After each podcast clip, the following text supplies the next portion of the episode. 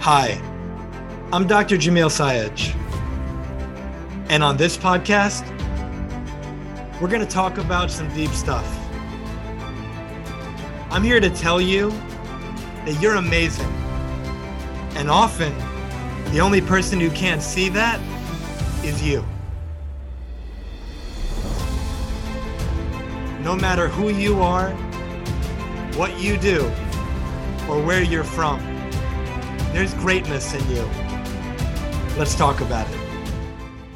Hey everyone, I'm Dr. Jamil Sayegh, and welcome to the Transformation Starts Today podcast, where I interview leaders, champions, and high performers from all walks of life as they share their story, the lessons they've learned along the way, and empowering perspectives to help you create an extraordinary life without regret starting today. Today we have with us the Gaia goddess herself, Maria Marshall. Maria has a strong background in visual arts and was educated at the Fashion Institute of Technology and Parsons School of Design. She is a conscious creative who utilizes social entrepreneurism, storytelling, and community building to inspire, heal, and empower women. Additionally, Maria has worked as a holistic volunteer and gifts Reiki and Reiki training to the disadvantaged. Maria, it is an honor to have you with us. Welcome to the show. Oh, thank you so much for having me. It's an honor to be here. Oh, it's so wonderful to connect with you. It's beautiful because this is our first time connecting, and we connected through a mutual friend, Dr. Lydia, and it's it's a wonderful experience on my end to connect with somebody like as my audience is maybe connecting them for the first time too. And so we can have fun we can get to know each other and we can really make today as valuable as possible for everyone listening. Oh that sounds great. Mm-hmm. looking forward to it. Yeah yeah. And so if we, if we could start with you sharing for my listeners who don't yet know you i find that each of us is the hero of our own story you know we've overcome challenges obstacles hardships as lessons that we've learned along the way and it's all brought us to where we are right now. So can you catch us up? You know, who is Maria? What is it that you've experienced that's led you to what you do now? And what would you love to share with our audience? Sure, sure. Well, um, you know, I'm sort of, you know, mid-range through my lifespan. And I would say that, you know, um, who I am today is very different than who I was when I embarked on this path of awakening and consciousness. I believe um, a lot of people out there are still not yet um, living their best lives, you know, kind of in survival mode, you know, looking at what's gone on, what what you feel in the energies in the city, the fear, the density around pandemic and so on and so forth. Um, I'm kind of grateful actually that today I have some tools that I started to delve into the meaning of life, why I was here, why I felt the way I did most of my life, which I would say was very disempowered, um, fear in fear, fear of failure, lack of self worth, a lot of things that I uh, I didn't know at the time uh, were really coming from uh, tra- trauma from my childhood that had been repressed. A lot of it was buried. I didn't remember, uh, or I didn't want to acknowledge. You know, I just wanted to pretend everything was perfect, that my life was exactly the way it should be. And for all practical purposes, it looked really great. You know, I was married, I had three kids, we have a comfortable lifestyle. Uh, I had lots of friends. I I lived a beautiful life, but I wasn't happy. I I really I I don't know as a child even if I ever really felt like this deep sense of happiness and that I could even connect to gratitude on some level. And I didn't know it at the time, but that was probably because I had all this trauma that needed to be healed. And I had an awakening experience um, about uh, eight years ago. A little bit before that, I started studying with a body of work called Access Consciousness. And it was really good because it got it gave me a very good foundation of understanding that we as beings kind of have um, intuition we already we know things we we can ask questions create awareness uh, we also pick up on energy and other people's energies so i worked with that body work for a bit and then my mother died but prior to my mother passing away of breast cancer i had taken her to an energy healer and my back had been out for 13 years. So I went to him too. My friend recommended him. And uh, it was an amazing experience because this man dug his hands into trigger points where I was holding a lot of trauma and all of this energy started stirring in my body and i felt my whole body shaking and vibrating but also at the same time my heart chakra cranked open my crown chakra cranked open and i started hearing things and crying tears of joy and feeling things i had never felt before. So i was like so intent on finding out what it was that and how do i do that? Because i want i want to know more about energy healing so uh, when my mother passed, I had an opportunity to be trained in, in, an energy modality. And I also started volunteering at a homeless shelter in Miami for five years and um, gifting Reiki and crystals and sound. And I also sing. So I, do, I work with a lot of different modalities. I'm still married at this point though, and very disempowered. And I, I like to not sound like a victim, right? Because we can't, nobody can take your power.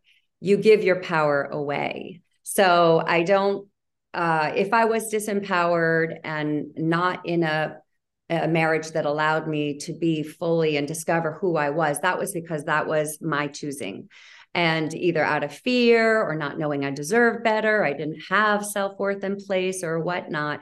That was the story. So as I started to study and read everything I could get my hands on, um, I realized that uh, the marriage wasn't serving me. And luckily, by that time, two of my children were already at college, and one was about to go. I really enjoyed being a mother. I'm happy it didn't happen when they were two and four. You know, I'm happy it happened when they were already adult children and had the benefit of their parents together. And I picked up and literally left my home of 26 years and moved to New York. I'd always wanted to go back to the Northeast. And um, I started having a vision for this business, Gaia Goddess. I started um, well, I always loved working with women. I always was one of those people that people came to for advice. So I think that was an inherent gift that I was born with. But I don't know that I really felt like I had something to give. In fact, earlier in my life, people say, What was your what are your dreams? What do you dream of? And I, I would always draw a blank and be like, What? I don't have a dream. I mean, I know what they are, why you should have them. Why don't I have a dream? Mm. And I realized because I had a fear of failure. And if I could dare to dream, I might fail. And then that would confirm what I already thought about myself that I wasn't worthy. So, what I really had to do, and I think the greatest healing there is for anybody, is to heal the lack of self worth, the lack of love. At the core, all of us are love and light, right? As these spiritual beings having a human experience.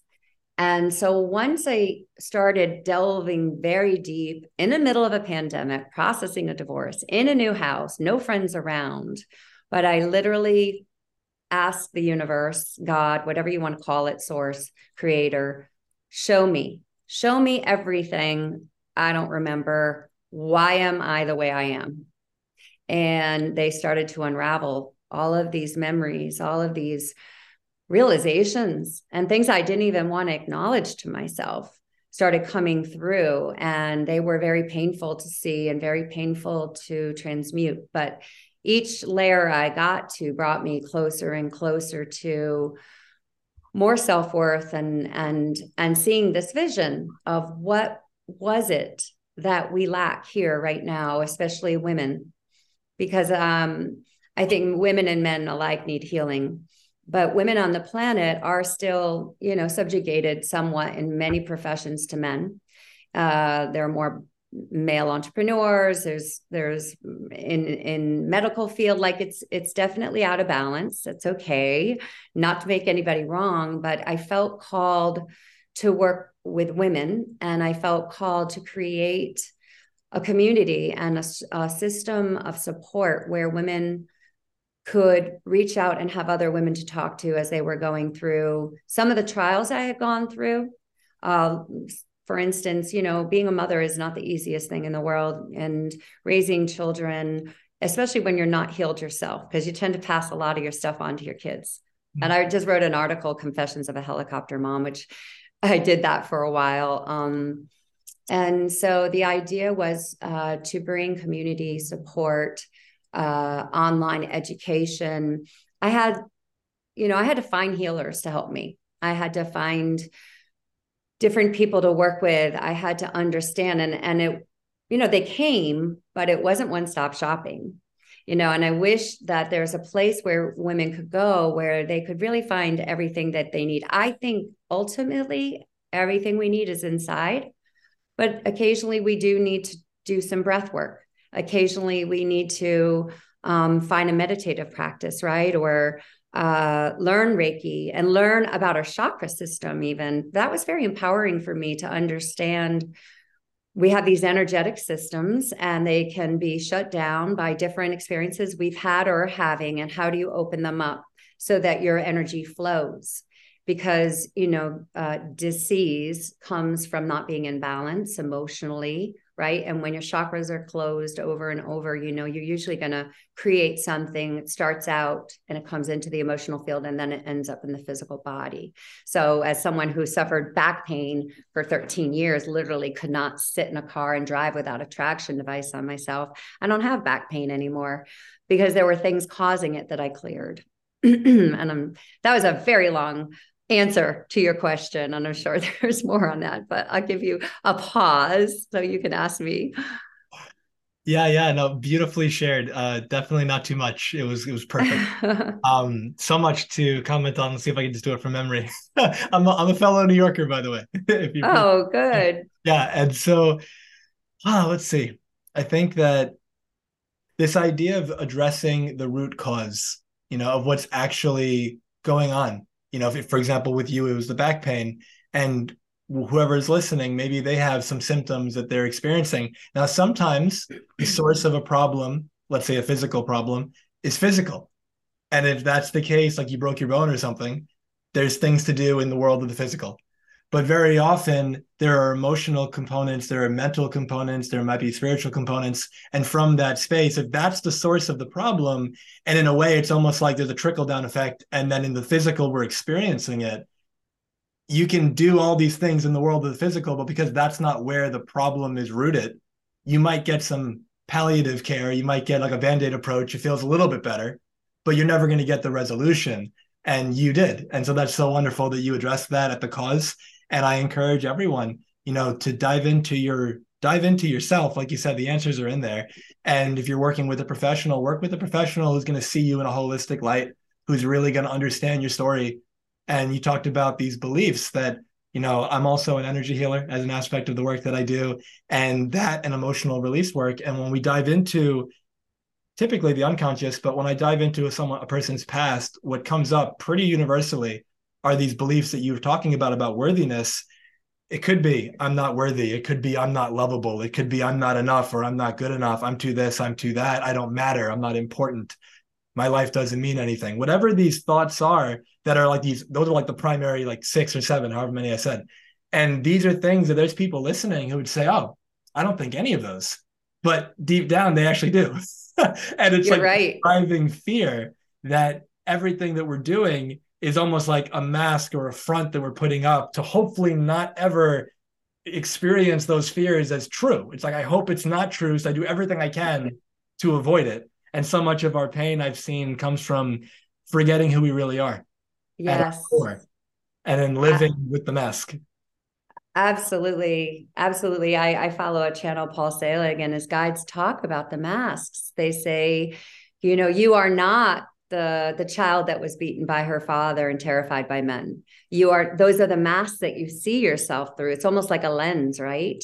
And when you remove all of those experiences that cause you pain and trauma and to develop belief systems that are not true in alignment with your truth then you can start to see yourself as who and what you truly are and um, you know an infinite being that has is powerful manifester that can consciously create in the world. Um, but yes it's pretty hard to acknowledge that i didn't have it was hard for me to acknowledge that i wasn't that i didn't have self-love. And i i saw it and then I was like, oh, okay, now what do I do with that? Like, wh- where's the class I sign up for? That's okay. You don't have self love. Come sign up. Want self love 101 in college. Nobody talks about that stuff. Nobody talked about it when I was a kid. Do you love yourself? Are you proud of yourself? Are you patting yourself on your back for how far you've come in your healing? Nobody does that. I mean, they, the healer friends I work with do, but right. I mean, it's just not part of our human experience if you're my age. I think maybe now the newer generations are growing up with this kind of consciousness. Mm. but i didn't. Yeah. Could you share some of your experiences as it relates to your journey of self-love and what it was yeah. you took on that other people could benefit from as well? Yeah i mean with the with the self-love and i mentioned this in one of my instagram reels is um affirmations you know they just sound like hogwash right but words are very powerful and thoughts are very powerful. And uh, you know how do we manifest thought word and action? So for instance i'm not a published writer but i know i'm a writer.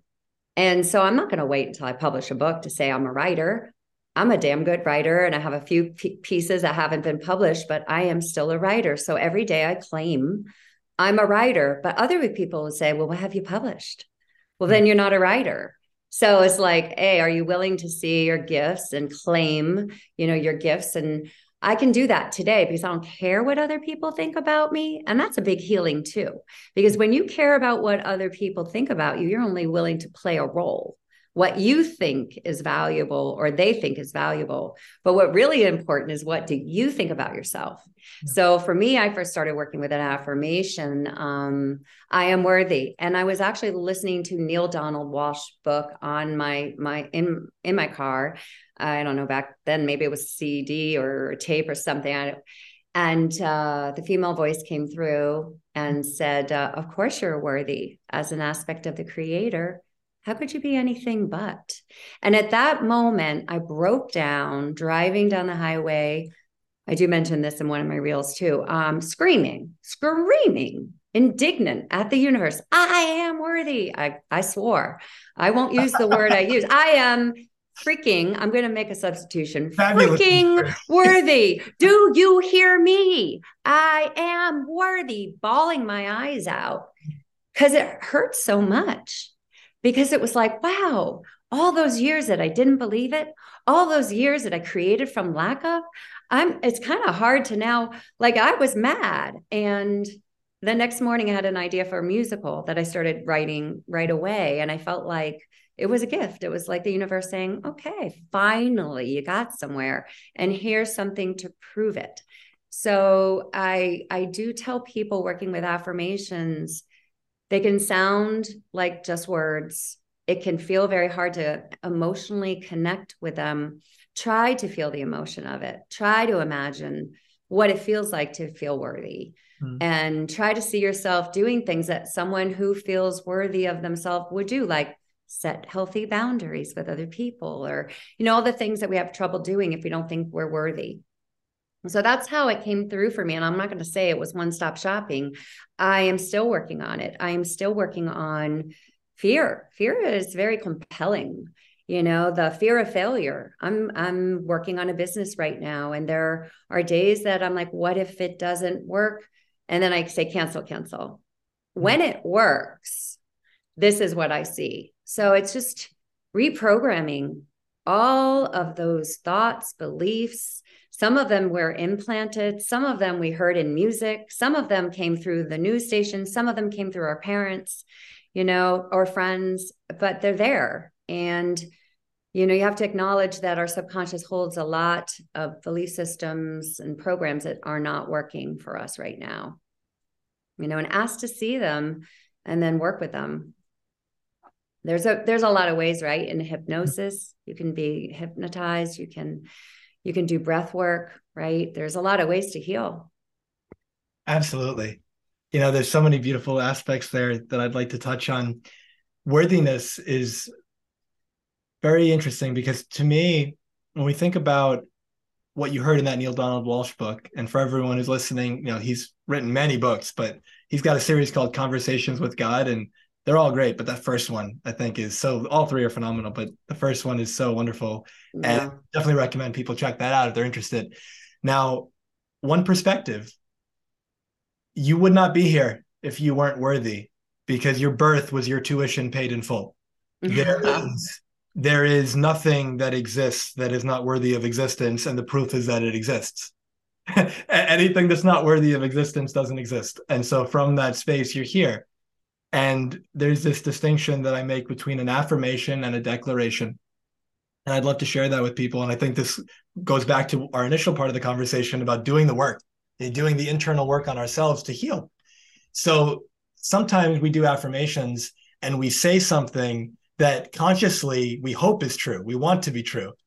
But if we have those feelings deep down, those beliefs of the unworthiness and unlovability and not deserving and things like that, if that's really under there and you try to stack an affirmation on top of it, there's actually studies that show it does more harm than good because you're actually every time you affirm the positive voice, that negative voice gets louder and says, No, you're not, or that's not true. And so, what I've often found is first we have to do the self healing, we have to do the emotional release work, we have to we have to shift whatever needs to be shifted so you get underneath that whatever that voice is. And so the, the affirmation to me is like the gateway. You start with the affirmation and you say it. You and then how do you feel? And then when you notice i'm feeling like uh, out of integrity with that or out of alignment or there's a voice in my head that seems to be saying something not too pleasant when i say that out loud and then to me once you do the healing work and that voice has been not silenced in a negative way but silenced in the sense that it has no further comment like it, it's cool with what you're saying now I love shifting it into a declaration. And as a declaration, it's saying, This is who I declare myself to be in this moment going forward, regardless of anything that's happened in the past mm-hmm. up until now. And when we can do that release work first and we get clear of the past, and like you said, I am a writer. And it reminds me of this Will Smith uh, interview that I saw years ago, where he basically said something like, in the beginning when he was doing like the Fresh Prince of Bel Air and stuff like that, right before he did that, he started uh, getting into acting, and he convinced himself, "I'm already like one of the top actors in Hollywood." And then everyone would look at him going, "But what shows have you done? And what movies have you done?" And because they're looking for the external validation. In the case of your story, you know, what books have you published? Somebody might say to you. But Will Smith's perspective was, no, no, I'm already there. Now it's just going to take a while for all of you to see it mm-hmm. because it's like we there's an expression seeing is believing but then you flip it believing is seeing and i'm going to be it first internally and embody that napoleon hill quote everything's created twice first in the mind and then in actuality i created here i you know i often tell people how is anything created it's created by first speaking it into existence and then acting in alignment with what you said right. and if you're in integrity with what you said it will happen or at least it has the greatest possibility of happening. Mm-hmm. And anything great, there's that expression. I think it's a Gandhi quote, but it's something like, I'm going to paraphrase it. First, they make fun of you, they ridicule you, they laugh at you, they do all that. Then they fight you, and then they realize that you were right and they agree with you. and so, just coming from that space of you are worthy, doing the internal work, declaring who it is that you choose to be in this life, and then coming from that space and living in alignment with it and trusting that your external world will shift but the internal world has to shift first because the external is a projection or a reflection of the yeah. internal yes yeah. beautifully put can you please share with us more about your organization gaia goddess and what is it you alluded, you alluded to it a bit but what is it all about what is its mission sure. how does it serve it sounds like predominantly women but how does it serve people uh, just in general when we say predominantly women, I do think there'll come a time when we'll be working with men as well, and maybe even with couples. But I believe that in order for the masculine to heal on the planet, the feminine has to first know who she is and what she's capable of and and what she's worthy of. Mm-hmm. because a lot of the masculine paradigm of what it is to be a man and how what you know you have to provide and you have to be strong and you can't be emotional and la la la is also based on like what does it mean to be a woman right? So i feel like the woman uh, women's um, women need to come into balance and into empowerment. And well, how do you empower? Well, certainly healing, right? Claiming your worth and healing. And like you said, you have to go to those those experiences and those internal things that stop you from claiming your worth because as a child your parents fought in front of you or two years old and you thought it was your fault, right? That little baby was like, it must be me. There's something wrong with me. And you may not know that. You may not even remember that. But if you ask to be taken back, if you ask to do breath work, those things will come up. You may, again, maybe you'll see them, but or the energy will come up and and you give it an option or you you have the choice to release it. So um, I think that with within Gaia Goddess, uh, I am very interested in women's empowerment. I'm very interested in women's healing. I'm interested in women supporting women with some of the difficult decisions that's been, you know, there have been to make, like how do, you know, in a world where typically the masculine, at least in my life, the husband handled the financing, the husband handled the investments. It's, you know, I didn't really have financial literacy. Mm-hmm. Um, and I, I think it's very important for a woman and a man, for everybody to understand, you know, whatever the form, form of exchange is, how to manage it, how to invest it, how to secure it, how to provide for their family, and so on and so forth. So that's women in business, that's financial literacy. That's also mindfulness for mothers. You know, mothers have it rough. We as mothers are, um, I had a, I listened to a great talk, talk given by Eve Rodsky, who wrote Fair Play. She was talking about invisible hours. And I just thought it was so well put about she's a lawyer her husband works but she's doing all of these other hours for birthday parties and end of the year gifts for the teachers and cleaning up the house and play dates and camp forms and la la la la la and that this can build resentment in couples mm-hmm. because those hours go unacknowledged. So like bringing consciousness to what it is to be a woman in the world how do you spend your time? How do you nurture yourself as a mother who's overwhelmed and maybe you and your partner you know look at the hours and you somehow decide how they're going to be split so that you have time to nurture yourself and love yourself and be in better balance because um, an unhappy mommy is not a good mommy usually right? She's not the best mommy she can be. And um, so i see a lot of uh, courses in uh, literacy, financial literacy, and women entrepreneurs, um, herbalism. So many women are interested in different ways of healing, breath work, uh, Reiki level trainings, um, hypnotherapy, conscious relationships. I work with a breathwork practitioner now. It's just amazing. And I'm so grateful that I have the abundance to be able to work with her. Maybe not everybody can work one on one with someone like that. So maybe she comes on to Gaia's platform and she does a group right or the same thing with reiki you know uh, making these things accessible so that you're not doing it alone because the healing process hmm. can be very very painful and hard and destabilizing and you know you got to feel it to heal it. So if you're bringing up trauma from the past, you know, unfortunately, you're going to feel it. And in the middle of everything else, it's not easy to do by yourself. And it might be nice to know a few healers. It might be nice to have a group of women going through the same thing. Also, I, I have a dear friend who supports women who have children that are addicted or suicidal. And she has 100 women that she meets with and brings in resources for. And they talk about wellness programs for the kids or what works and what science is backing this medicine or this approach. And honestly, the whole paradigm of women competing against other women, like there aren't enough good men out there, or you're never pretty enough, or you're never this enough. It's time that we come together and and band together and support each other to be the best we all can be you know lift lift humanity that way. Not we're not going up against each other. We got to come together to lift. And i think that's that's true for women and men. But you know i'm starting with the women. Yes. so i really uh, see in-person events are very important. I hosted a couple of retreats in april. Our first ones in maui in march. Mm. and the first paid. And uh, when women come together with the intention to heal, what happens is powerful and magical.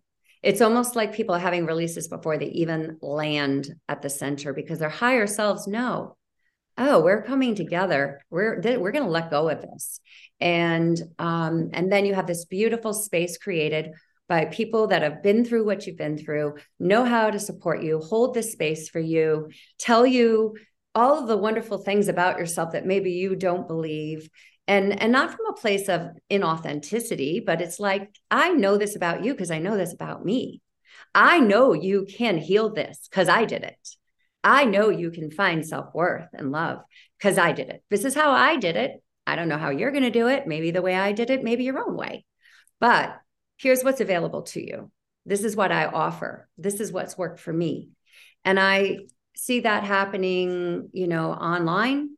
I see that happening in events and retreats and um, you know, in forums that we have on our app eventually, women and entrepreneurs or women branding or women trying to get pregnant. Also, there's a lot of infertility out there. And I I went through IVF and I have to tell you it's heart-wrenching. Mm-hmm. Not being able to do something you were born to be able to do, create life, and not having it click is so um I don't know, disempowering, honestly, as a woman. And so I think there's a big need for that too, and supporting women in maternity, uh, new mothers. Not every, I was lucky. I had my mother come every time I had a child. She came for two weeks.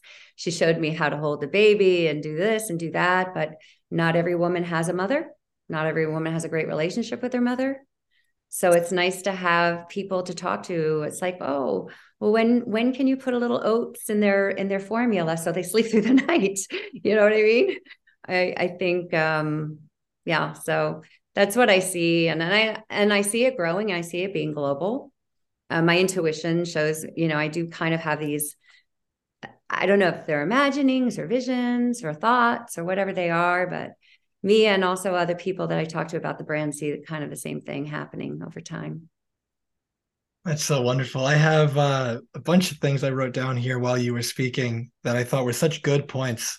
This idea, first of all, just an acknowledgement to you and with uh, maybe your team for creating this space in this group, because I think one of the primary challenges so many of us deal with when we're going through hardship in any capacity is we think nobody else understands that I'm all alone. Yes. And and if we think I'm all alone, nobody else understands. You know, the, in Latin, the word courage comes from cur in Latin, and cur means heart. And when we're discouraged, we're disheartened. And when we come yeah. from space of nobody understands, you kind of get disheartened, you lose hope. And then there's that kind of contraction, and then this thought of what's the point? And when you can create a space, I, I wrote down here with community teach, love, share. Like when you can create a space of, in this case, women who come together and it's like, hey, here's what, you know, maybe my mom taught me, but maybe your mom didn't teach you, or here's something that I'm struggling with and I'm going to share it. But I didn't know you're struggling with it too. And I just came up with a solution that benefited both of us, or you share something with me that changed my life. And it, it, it empowers people. And this idea of empowerment to me, you return this sense of agency to the individual where they feel like they actually have ownership and a sense of control over their life. And I think that, like you said, feminine feminine energy, masculine energy, we all have both, but coming from the space of it's not about you know, in order to empower one, you got to empower the other. In, in, order to truly benefit the whole, you yes. prop up all the parts. And so it, it reminds me of mm-hmm. that expression, the rising tide lifts all boats. And when the tide goes up, everybody benefits. And so, you know, for everyone who's listening, my perspective at least, the greatest gift you can give the world is the greatest version of you. The greatest I gift agree. you can give the world is your own happiness, is you thriving, is you happy. And if you bring that to the world, the most empowered version of you, everyone around you, there's like a ripple effect. You're just shining, you're radiating this light. People experience that. You inspire them to do the same in their own life, especially if you're willing to be courageous enough to open up and be vulnerable and to share your journey up until this point because you probably weren't always that way and when they see that and they say oh my gosh she was where i'm at or maybe she was even far worse off and she could become this what's possible for me and i agree yeah and I, i'm tell you it's not like i don't still struggle i especially with a business for the first time and having trust and faith, belief in myself, but also belief in the mission and, and that it's necessary on the planet. And I believe it's timely on the planet. But there's a lot of steps I have to take that risk, you know, monetary loss and, you know, um, failure or whatever that I have to take based on this is going to work. Mm-hmm. And there are some days where I get scared and then I have to like deal first with my fear. So one of the things that I love with Paul Selig's guys is the action of fear is to create more fear. Never choose in fear. Never make a decision in fear. So when you're in fear, the first thing you have to do is get yourself out. And then you can choose. You know, you're not don't don't buy a house when you're in fear. Don't, you know, pick a um even an important employee that you're going to hire. Don't do that in fear. Don't do anything in fear and sometimes, in order to get out of fear, I feel like today, right now, honestly, after we get off this call, I'm going to do some breath work because I have a release coming up. But I feel it. I know it. My chakras are starting to shut down. Mm-hmm. And so I'm like, okay, something wants to come up. I've been doing this dark night of the soul work for six years. Okay. It's not, it's not a night. It's okay though, because in the end of the day, what you said about being the highest vibration you can be is the greatest gift you can give the world. Because from that vibration, you're shining this light, and people are saying, I remember her 20 years ago. What happened to her? And then they hear the story of what I went through. Oh, if she can do that, I can do that. And she's telling me I can do that. Not only is she telling me, she's got all these people that I can connect to that are talking about the same thing. So I feel like honestly very deeply i had a very hard hard childhood i i struggled i did not i was angry and raged at god i didn't even dare. I want to talk to him. I didn't want to ask for help. It was going it alone control everything little miss perfectionist that was the way i dealt with my life. And honestly today I know it's that's not my reality. I ask for help. You have to well, you have to ask for help, but you also have to know you're worthy of help. But support, we all need support. We can't go it alone all the time, right? I mean, we're meant to interact and support each other. So, you know, that does come from a place of vulnerability, though, admitting you need help, right? Admitting you don't have all the answers. Me just saying, I had a rough day today.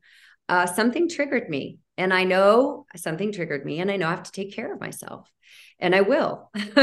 and then the next day will come. So it's not it's not easy by any stretch of the imagination, but what's the alternative? I mean, do you really just want to stay in fear your whole life and stay small? You mm. know, I mean, that might be seem simpler, but I don't think it ever is. No, I, I I think your body will start waking you, will give you little wake up calls. If it wants you to move, you're going to have to move, or you're going to start having back pain. You know what I mean? Yeah, yeah. What I've seen both medically and with the emotional work and the energy work, to your point, when when our body starts to give us signs, symptoms, when you start getting that intuition, gut feeling, whatever we want to call it, something's not right when we start getting what you're experiencing, like where you said something's either contracting or coming up for me, and I know that I'm preparing for something. So often, and I know in my own life when I was younger, I did this quite often until I had my own version of an awakening. But this idea of feeling the intuition and completely ignoring it. And this idea that if something is coming up, what if we play with the possibility that it's coming up to come out? And if it's coming up to come out, it means that you're ready for it to come mm-hmm. out. Otherwise, it wouldn't be coming up. And if we come from that space, I, I, wrote here, you you know, you walk up to somebody and they you say, "How are you doing?" Or it's your good friend of yours. What's going on? How are you feeling? And if we're wearing the mask, pretending to be perfect, thinking we have to have it all figured out, we can't show what somebody might perceive to be weakness or something like that. Then it turns into, "Oh, I'm fine. I'm great." But it's just an empty word because inside we've got all this pain thinking that we're all alone they won't understand like we we got to preserve a certain image but to me that is not what people might think to be strength it's actually yeah. you're fearful you're scared it's the opposite of strength and if we can actually open up and like you said, hey, I actually had a rough day. I will be okay. But right now, you know, I'm struggling a bit and I'm going to take some time for me. Or you share it and maybe they're willing to share something or hold space for you. And maybe that's the healing that you needed. But yeah. you only got it because you were willing to open up in the first place. Any amount of times I've been with people that I'll ask them, How are you doing? Now, I might have just met them or they're friends of mine or I've known them for a while, either way. But when I ask, How are you doing? I really mean it. You know, if you're going to give me a 12 hour answer, I'm good for it. Let's do it. But like, because I don't, I'd much rather that. I've gone to parties that are five, six hours long, and the first person I spoke to turned into that. And that was the whole party for me but it was so worth it because it was a real exchange. Hours, that person, authentic. yeah, authentic. It was real. Mm. That person and I just felt so much better. And yeah. people realize that somebody else cares. I feel mm. like that is one of the unlocks that so often we think strangers or even people that we care about don't care to know or don't care about us, at least at that level. And I remember a story that's coming up is um one of my earliest mentors in the work I do is Tony Robbins. And when I discovered him when I was 15, he uh, he would talk about his story when he was a kid, and it was Thanksgiving, and his family uh, was one of the poorer families in the neighborhood, and they didn't have much food at all. And Tony, I forgot how old he was, but he was like a teenager, I think. And someone knocks on the door, and it's Thanksgiving, and Tony opens the door, and this guy is standing there with all this food and Tony's got the biggest smile on his face. And the guy goes, Excuse me, son, is your father home? And this guy knew that everyone in the neighborhood knows his family is the one who's struggling and they all kind of donated so they can give him a Thanksgiving dinner. Tony runs over to his dad and he says, Dad, dad, dad, like there's a guy at the door. But Tony's dad was a very, it seems my understanding of it, angry, prideful guy, a lot of fear and insecurity and things like that. And he opens the door and he's all upset and he goes, What do you want? And the guy looks at him and goes, Sir, this is like for your family. And he goes, We don't need your charity. And he goes to slam the door in the guy's face. And the guy puts his foot in the door frame so it can't close. And he says, Sir, please don't allow your ego to get in the way of your family eating today. Oh, wow. And the dad takes the food. He gets pissed off. He goes upstairs. But the dad's internal representation is like, I'm a, in his words, like I'm a charity case and I failed as a man. But Tony's understanding was strangers care. Mm. And if strangers care about me, I can care about them. And then every year he started doing what he called his basket brigade. And now he's fed like a billion plus people. But like that is this beautiful, I think, internal idea of why don't you go first? You go first in the sense of be that change you want to see in the world, be the love, be the care, be that open heart, be that willingness to listen, be that person who's willing to hold space without advising. Be that person who's willing to ask what are you needing right now? And do everything you can to like help that person. And it seems like you're doing that beautifully with your community. And i'm sure that these people have been getting so much value from the experiences. Well we just started out and um, at the point where we just launched november 2nd and it takes time to build the online content and our membership uh, but uh, so far, so good. And we have a virtual sanctuary. So I'll actually be doing a Reiki share on the 13th. And the last one we had was so beautiful. We had two people channeling the energy, but my intention was to send as much love that could possibly come through and i felt it and so did everybody else that received. In fact the testimonials was were like there was so much love. And there was a young lady there in her 20s who suffered with anxiety and depression. All of her chakras were blocked. She um she called up her mother right afterwards. She's like mom i feel so much better. So people you know just don't understand that there's that we really can love each other into wholeness and love ourselves into wholeness. And um, you know it's just it's a it's wonderful when we can tap into these communities. And as you know as a healer right you feel great after you work with someone because the energy is coming through you. Mm-hmm. and you're also receiving right? You're not just giving in that instance you're receiving. And so last night i had a daughter my daughter's friend came over and she had experienced some heartbreak and somehow i had her playing an instrument and then we started you know little by little doing some reiki and you know got the message today oh my god I feel so much better. Thank thank you, Alexa. Thank your mom, blah, blah, blah. But you know, it feels it feels good to to work with other people. I love it. I love working with people. And then Gaia Goddess just allows that to happen on a global scale someday. So um, you know, we really can raise the consciousness of this planet through these different initiatives. Yeah, absolutely. One thing I want to just share for anyone who's listening, obviously, like if you've been with us up until this point, what I'm about to say, maybe I could this earlier, but this idea of I came from a very conventional upbringing, especially from a medical science background. And what so much of what I do today and how I serve people, if you would have told me 10 years ago, I'd be doing that. I wouldn't have any reference point. I would have thought that was out there, woo woo, weird. If you hear the word chakra and you're like, I don't even know what that is, think of it like an energy center. And when you think of the word energy and you say, that sounds like, what even is that? What I can promise you is I've seen in my own life, both as the recipient and as the the the channel, let's say, or the or the giver, that it absolutely is real. It works it is massively transformative. And I invite you to open yourself up to the possibility that there could be something outside of what you already know.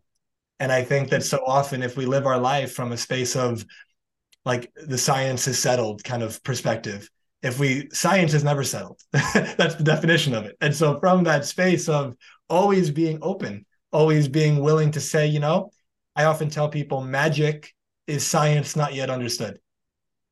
Because if it mm-hmm. works, it's real. It's just that we don't know how it works. And so, from that space, if something is working and it's been working, at least for our listeners, it's worked for you and it's worked for me, but it's worked for people that we have worked with and it's worked for people that's worked on us. And we know mm-hmm. people it's worked for, and there's thousands of years of history on it. And so, from that space, open yourself up to the possibility that just like there's so much you know now that you didn't know when you were younger, there's so much more that you will know that you don't know now. And from that space, I think it's really exciting to just be open to. That's the first thing. Second thing was just a, a point that I wrote down. I think it's important to bring up. You mentioned about fear and how one of the things, like not making a decision from a space of fear. And for you, like wanting to go do breath work after this. And one of the things that came up for me, I often tell clients that fear's favorite food is time. And so when you give fear time, you feed it. And by feeding it, it grows. And typically, when we are really afraid of something and we wait and we wait and we wait, the fear gets stronger and we get paralyzed by that fear. Mm. And so the only, or at least the primary way through it is don't feed the fear, you starve it and you starve it with action and whether the action is doing the thing or whether in this case it's breath work like you're doing something that's going to get you into a different emotional state to be able to make a decision from a more grounded empowered space it's beautiful no matter what it is. But from that space where kind of bringing a lot of what we said so far together where am i ignoring the signs and symptoms that are coming coming up for me where my body's communicating something's not right? Whether it's very apparent like i've got a rash or i've got bumps and bruises or i've got pain like you had the back pain I had a when I was in med school, we had um this uh, traditional Chinese medicine class because I went to a naturopathic medical school. So it's conventional medicine meets holistic medicine, like smack together. You get like mm-hmm. which was amazing. And in traditional Chinese medicine, back pain is often associated with fear, but also with anger. And so I had this friend on a on a clinic shift. We were working with patients together, and we were taking some time um, in the break room. And I remember she told me about all this back pain she had and I was further ahead of her in the program uh, age wise. And so I told her about this traditional Chinese medicine perspective.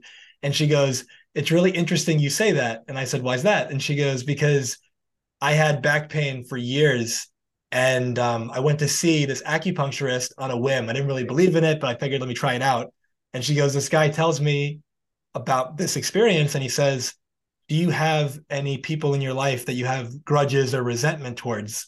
And she hadn't spoken to her brother in years because of challenges they had and her back pain started right after her argument with her brother and she hadn't spoken to him in, in, years and so he took her through a process encouraged her to call him and you know forgive and release it and she did that next day her back pain went away and never came back And that was an example of the source of the pain was not physical, but it's manifesting physically.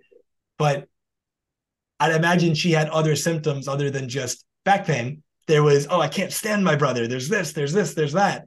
And it's like, where am I ignoring the obvious signs, the low hanging fruit? Like, where am I not allowing this thing's coming up for me? And rather than what's this all about and think about it and address it and breath work it and talk to people about it and get help and get support, we suppress it back down because maybe we think asking for help is a sign of weakness, or maybe because maybe we were taught that, or we think I should have it all figured out. I should know it all. What would people think if I asked for help? And we have all these stories and beliefs. And the one question I'd love to finish up with, at least in this segment, does this belief serve me? Does this belief serve the life that I'd love to experience going forward?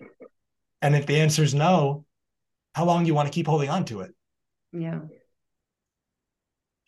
Yeah. Uh, by the way, there's a medical doctor. I don't think he's in practice anymore, but very well known, Dr. John Sarno, mm-hmm. yeah. who wrote all about back pain, and it's all emotional components. And it's the book is called Divided Mind. A lot of people who just read the book, their back pain goes. Mm-hmm. And I actually got to meet him in person, um, wow. so that was pretty cool. Um, and have a session with him. How was the experience? It was really good. I mean, for the talk, I drove into the city with a traction device on my back. I left the city without it, but the underlying anger, fear, whatever that was was still present in my life. And even though I could see some of the childhood experiences that fed into it, I had to, you know, I had to clear a lot to mm. get the back. And and I think also just um, you know, when I when I left my marriage, uh, that that was probably when my back pain got significantly better and stayed better. You know, and then I still have one leg a little shorter than the other and one disc a little this. Yeah, you'll find physical evidence for things, but but I don't have back pain anymore. So, you know. Yeah, to your point, I have a colleague, he does a lot of physical medicine, injection therapies and stuff, and he talks about how I believe uh, uh, I'm not going to quote him on it, but I believe this is accurate. This idea that most of the time somebody can have an abnormal, let's say, x-ray of their spine where the doctor will go, oh, you know, this isn't normal, but the person has no pain. It's like the, mm-hmm. you know, the, like you said, the physical representation can be there of a, of, of a seeming problem where this doesn't look like the textbook says it's supposed to look, but the person doesn't have any issues. Right. Yeah. And so, one thing I'd love to ask you from your own life experience, as well as from the conversations you've had with these women in your community and other women, what do you find that many women are struggling with? And for the women who are listening now, and for the men who are listening who have women in their life that they'd love to support, you know, at a higher level, what what what are they needing? What are they needing to hear? What are they needing to see that we haven't talked about yet? If you could share. I, I really think most everybody's struggling still with this basic lack of worth and mm-hmm. misunderstanding of who we are, why we're here, what we're here to do and how magical we are. Like you said, you know, we are magical and magical things happen in synchronicities in everyday life. And, you know, people say, oh, that's coincidence. And then it happens again. Um, you know, I, I'm really very open to, to seeing these signs that come in. And I think um, if women truly understood and men how magical they are and how they can co-create with the universe intentionally from a place from a healed place and a place of consciousness i think that it would be a game changer. I think that lives would change our world would change. Um, you know things things have been dense on this planet. I think we would live in a beautiful world with so much more light and and so much more love and less fear. And also i think our planet itself you know would would heal because we are part of our planet. I mean all of humanity is connected to the earth. And the earth is is also suffering and going through its own transmutation process as as humanity does. So i think that um, seeing ourselves as one seeing ourselves um, as the light beings that we are we came here for a reason. It didn't just happen and i don't know i i for me a spiritual approach to everything helps because as a child i just could not buy into we come here we live and we die You know, I was always asking, if it's the meaning of life? Why am I here? What happens after I die? What, you know, what is God? Who, blah, blah, blah, blah, blah. You know, nobody answered my questions and I didn't feel very supported. But um, today I have deep faith, and it's not a religious based faith, it's based on evidence that I have have found for myself to be true because I feel it within. You know, it's like that internal knowing that I've been able to connect. And I, I think we all are gifted. We all have intuition. We all have that that truth, that inner truth. Uh, and the more we trust it, the stronger it gets, and the more it leads us. So, I don't know if that that answer your question. Yeah. yeah, absolutely. It answers it perfectly. You know, you use the word healed, and to me, a synonym for healed is whole. And mm. when hmm. you think of, or at least when I think of the opposite of whole, let's say I were to say like fragmented. In the work that I've done with people, oftentimes you, you alluded to several times, like let's say there's someone younger, uh, not there's a younger version of us. It's when I was six, if, when I was 12, when I was 11, whatever age I was, younger than I am now. It's as if there are multiple personalities within us. And it's mm-hmm. as if there's a version of you at each of these ages of trauma of this, of this perceived traumas that almost gets arrested in their emotional development. And so here's seven year old you, something happened. The meaning that seven year old you made it mean was that I wasn't worthy because of whatever the thing was. And even though as we get older, now we're in our 20s, 30s, 40s, etc., and consciously we know that's not true. Seven year old us is still in there thinking that. I just want to tell you that at seven, my father died in an airplane crash. And oh. part of me felt like maybe I had caused it. So it's funny that you just pulled that number.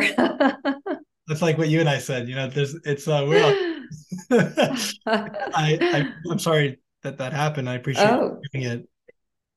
You know, there's, no, you're tapping into something, yeah. but you know that's what we do. Yeah, we do. And so we we in you know we make it mean that in this example, I caused it or I'm not worthy or whatever. And then we get older and we know it's not true consciously, but at some level within, there's this anger, fear, belief, guilt, whatever it is that we harbor. And I find as a just practical tool for everyone listening, forgiveness is one of the, I think, fastest ways to returning to that healed, whole state. But many of us have stories about what forgiveness even means that don't serve. And so if we believe that forgiveness is condoning or forgiveness is saying that it was okay, somebody did something to us that was inappropriate and it hurt. And now we look back, it's like, well, no, I don't forgive them, meaning that it's okay or I wanted it to happen or I condoned it. It's none of that. Different perspective. My perspective would be it serves more.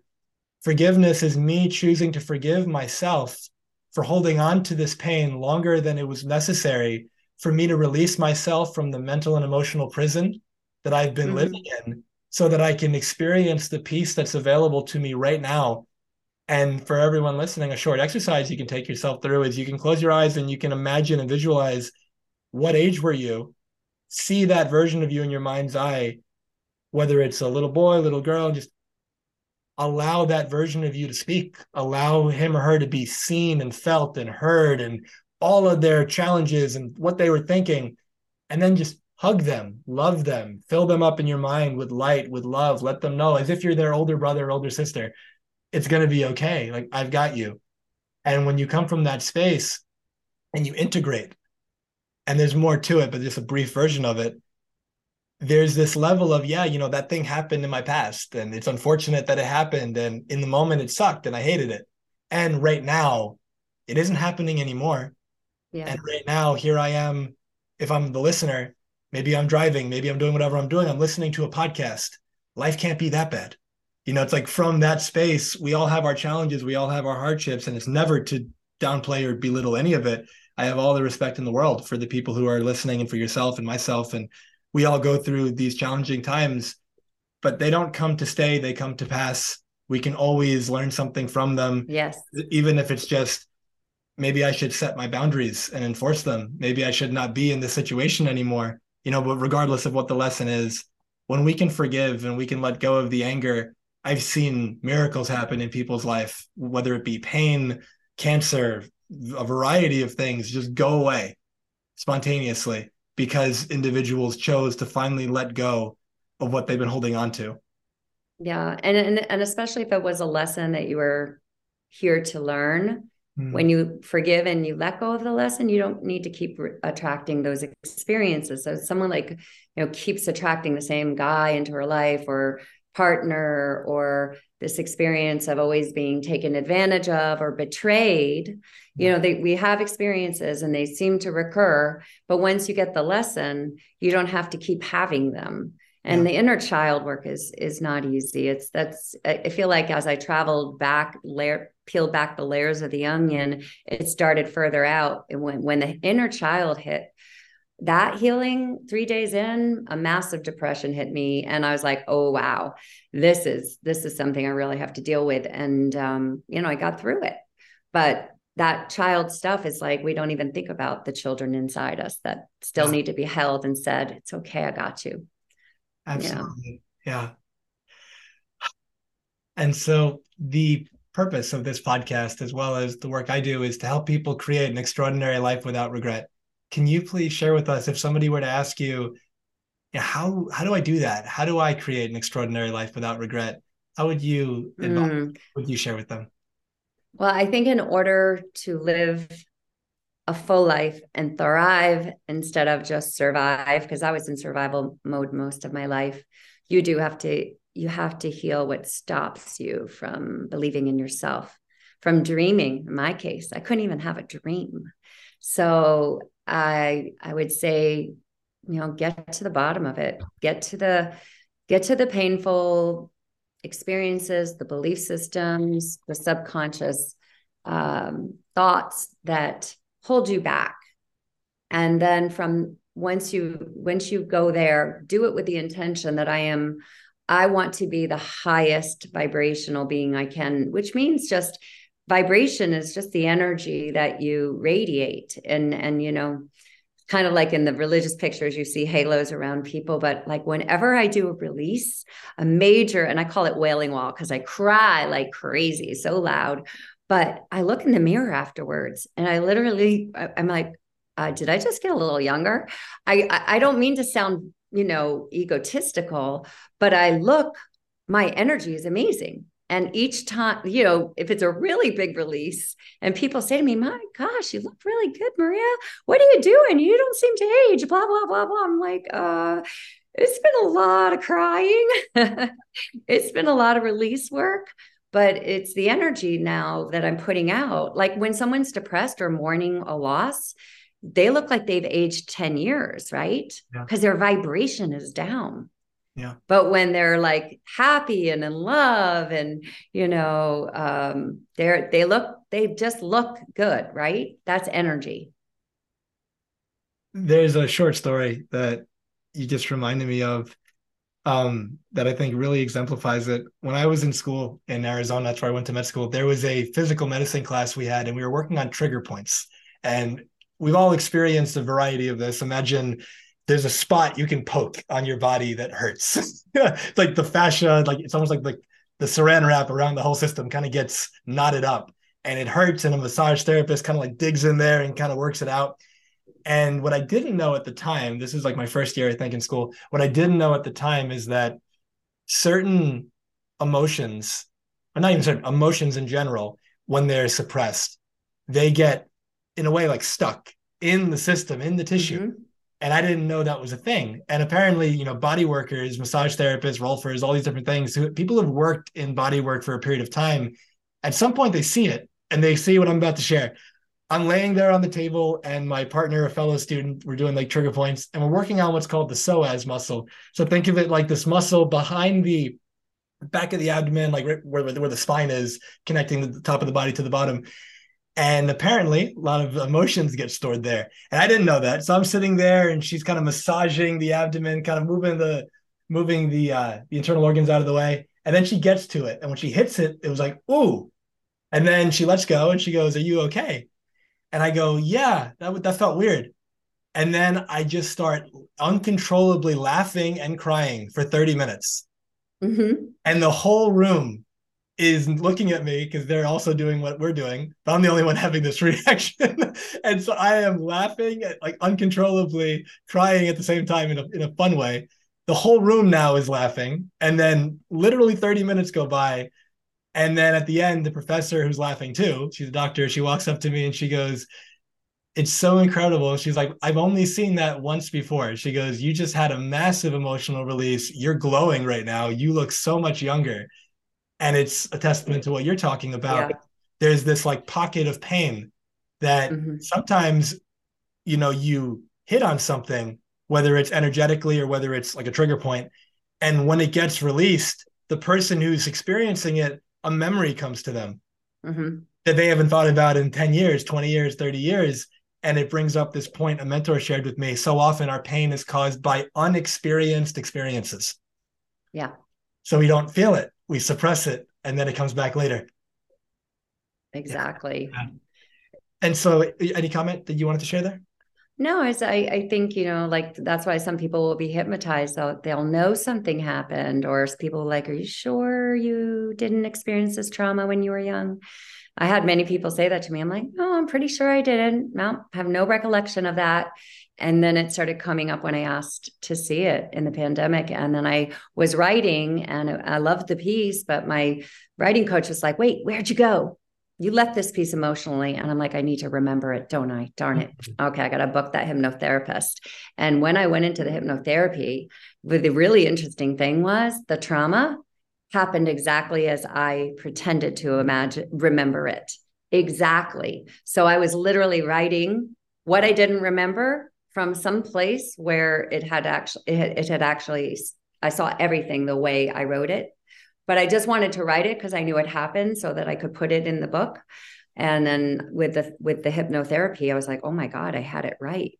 I thought it was just you know made up, you know what could have happened. But anyhow, um, yeah, definitely uh, those trigger points are real. And mostly what I do is I use a foam roller with breath work. I have a lot of tr- um, energy stored in my IT band, psoas, you know, my hips, front of my thighs. So sometimes when I'm doing breath work, I feel like rubber bands are wrapped around those parts of my body. And then I will use the breath, but I'll use the breath and I'll use the breath and I'll send love to the pain. I'll send love to the point because it's great to release, but you want to replace yeah. You want to replace it with love. You don't want just anything to fill in that empty gap of, yeah. of what that trauma was. So uh, that's a really amazing way to deal with pain too. When you're having a painful procedure done, just like keep breathing love into it. Yeah. It, it, it transforms it. It makes it really feel differently. Mm. But um, yeah, and I love what your writing coach said to you. So powerful. This idea of where did you go? You disconnected from this emotionally. And I think that's so useful as a frame for people to connect to in their own life where am i disconnecting emotionally where am i physically present but emotionally miles away mm. you know where yes. am i guarding myself because i don't want to feel i don't want to get hurt and exactly I might not even consciously know why but that's the point like you use that as the gateway in yeah and then that's where you can journal it you can breath work it you can work with somebody and i love that and so as we begin to finish up for today if our conversation was your last opportunity to stare, share your message with the world, with everyone who's listening, what would you want to make sure that you left them with? I just would want everybody to know that we, at our core and at our essence, we are pure love and light, and we're all one. We're all from the same source, and you know that's that's a high spiritual claim, I know, but you know, we are all brothers and sisters and we're all one and we're all in this together. So um I think knowing that you are of love and light um, and that you are always loved is is important. I never felt loved. I was loved, but I never felt loved until I started loving myself. And that was like into my 50s. So I would want people to feel that love right away. Uh, know they can create it, know they can find it, cultivate it, you know, be it. Mm. Um, that's so important to me to connect to that energy because at the end of the day, that's what we all are. I mean, we may not be manifesting that in this lifetime, right? You know, we all may all have different lessons, but as souls. Yeah. One thing I'd love for people to try on is you mentioned like it's a big spiritual claim, like the word you used. I would ask, invite, and, and invite everyone listening. Don't listen from a space of is this true or not, because that's something that you're never going to actually know for sure. But what if you shifted to is this useful? Does this possibly serve a better quality of life for me? And if you were to try it on for a week, a month, a year, experiment with it, if you saw yourself as this spiritual being having a human experience, if you saw everybody else as that same thing, if you saw them through the eyes of love, and if you came from that space of seeing yourself as that, and you brought love to all the wounded parts, and you all, and you brought it and radiated to others, I promise you, your life won't get worse. So, so, you can at least try it, and you can see is my quality of life better when I try on what Maria's saying. yeah exactly. And then like what you said also you know everything high and low and in between is again like to, to quote paul selig is is used. Nothing's wasted even a painful experience. Like nothing is you know you're never a victim. And uh, again you know everything is useful. So every experience you have as no matter how painful it was I believe every painful experience I had put me to where I am today, where I could actually envision this business and and so i'm grateful. I call it my beautiful pain. How about yeah. that?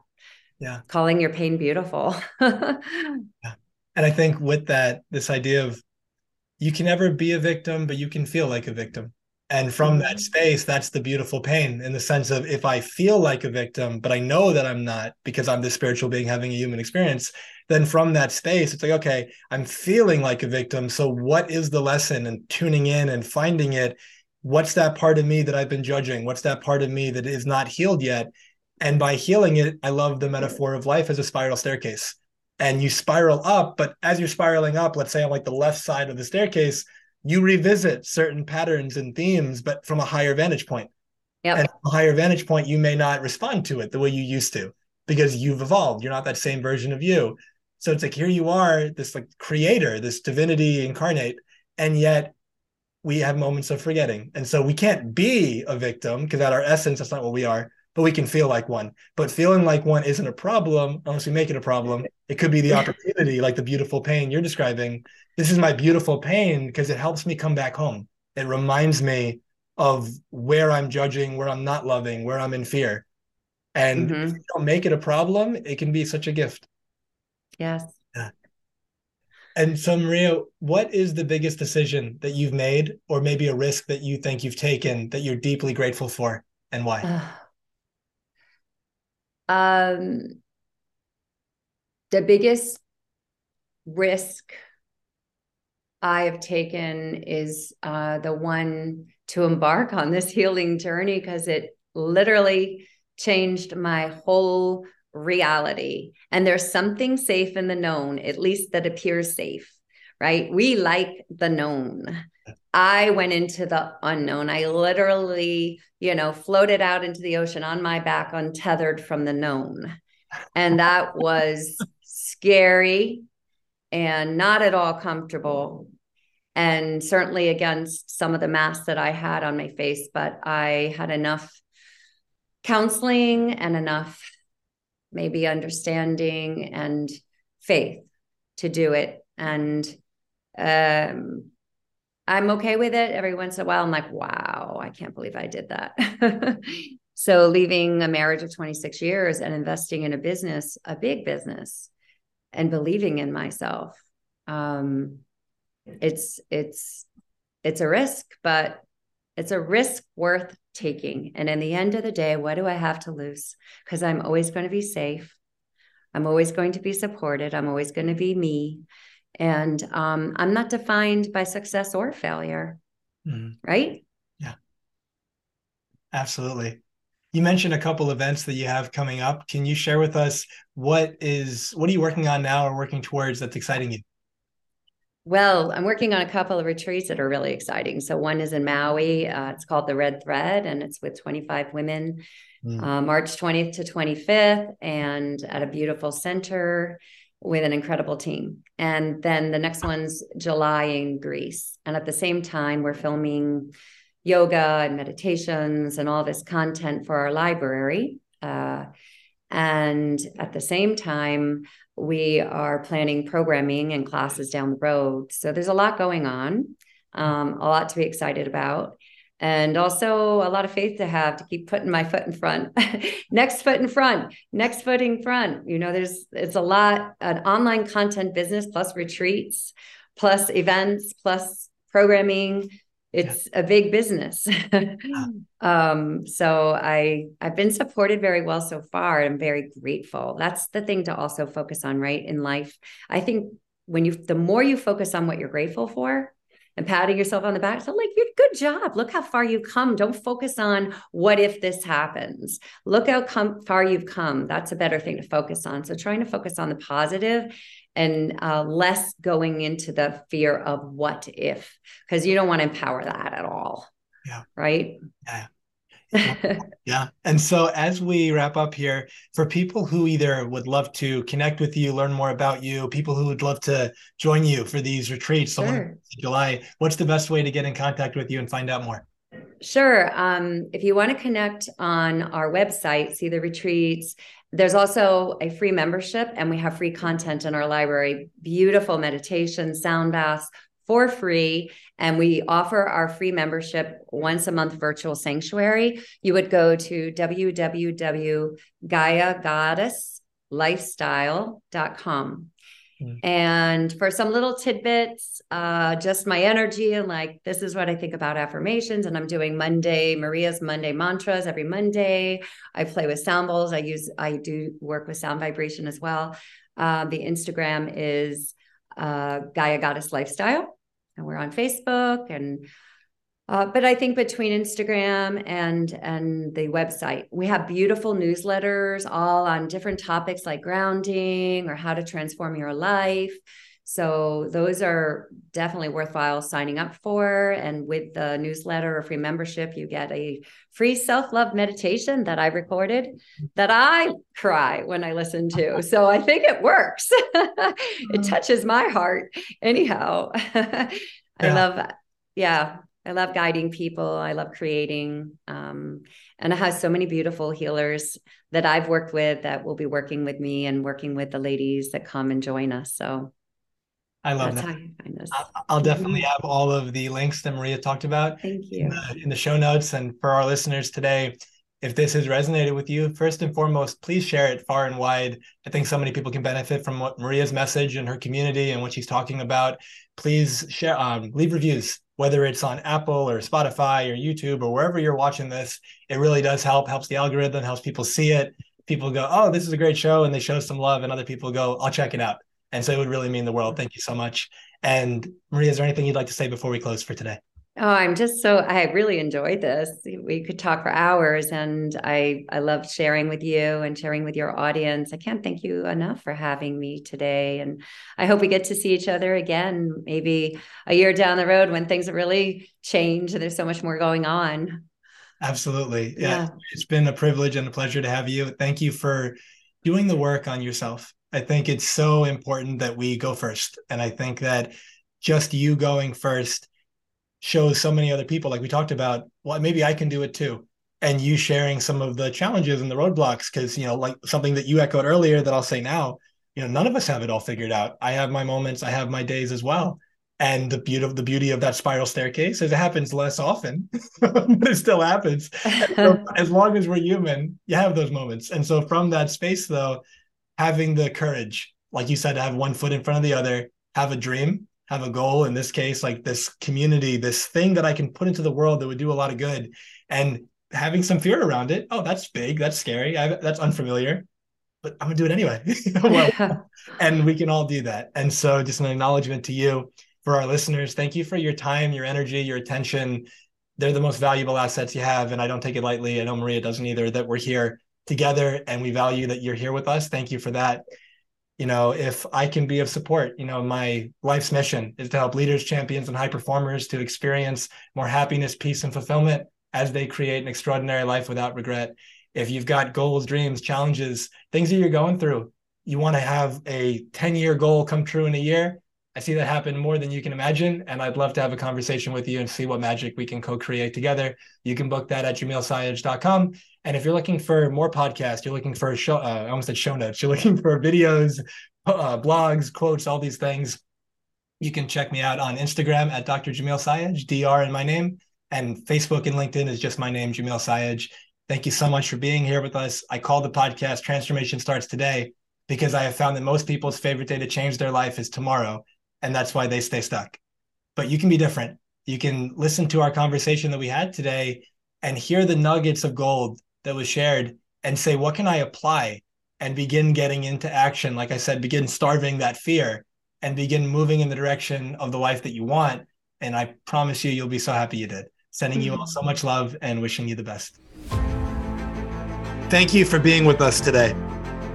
If this conversation served you, it would mean a lot if you left a review and shared this with anyone who may benefit.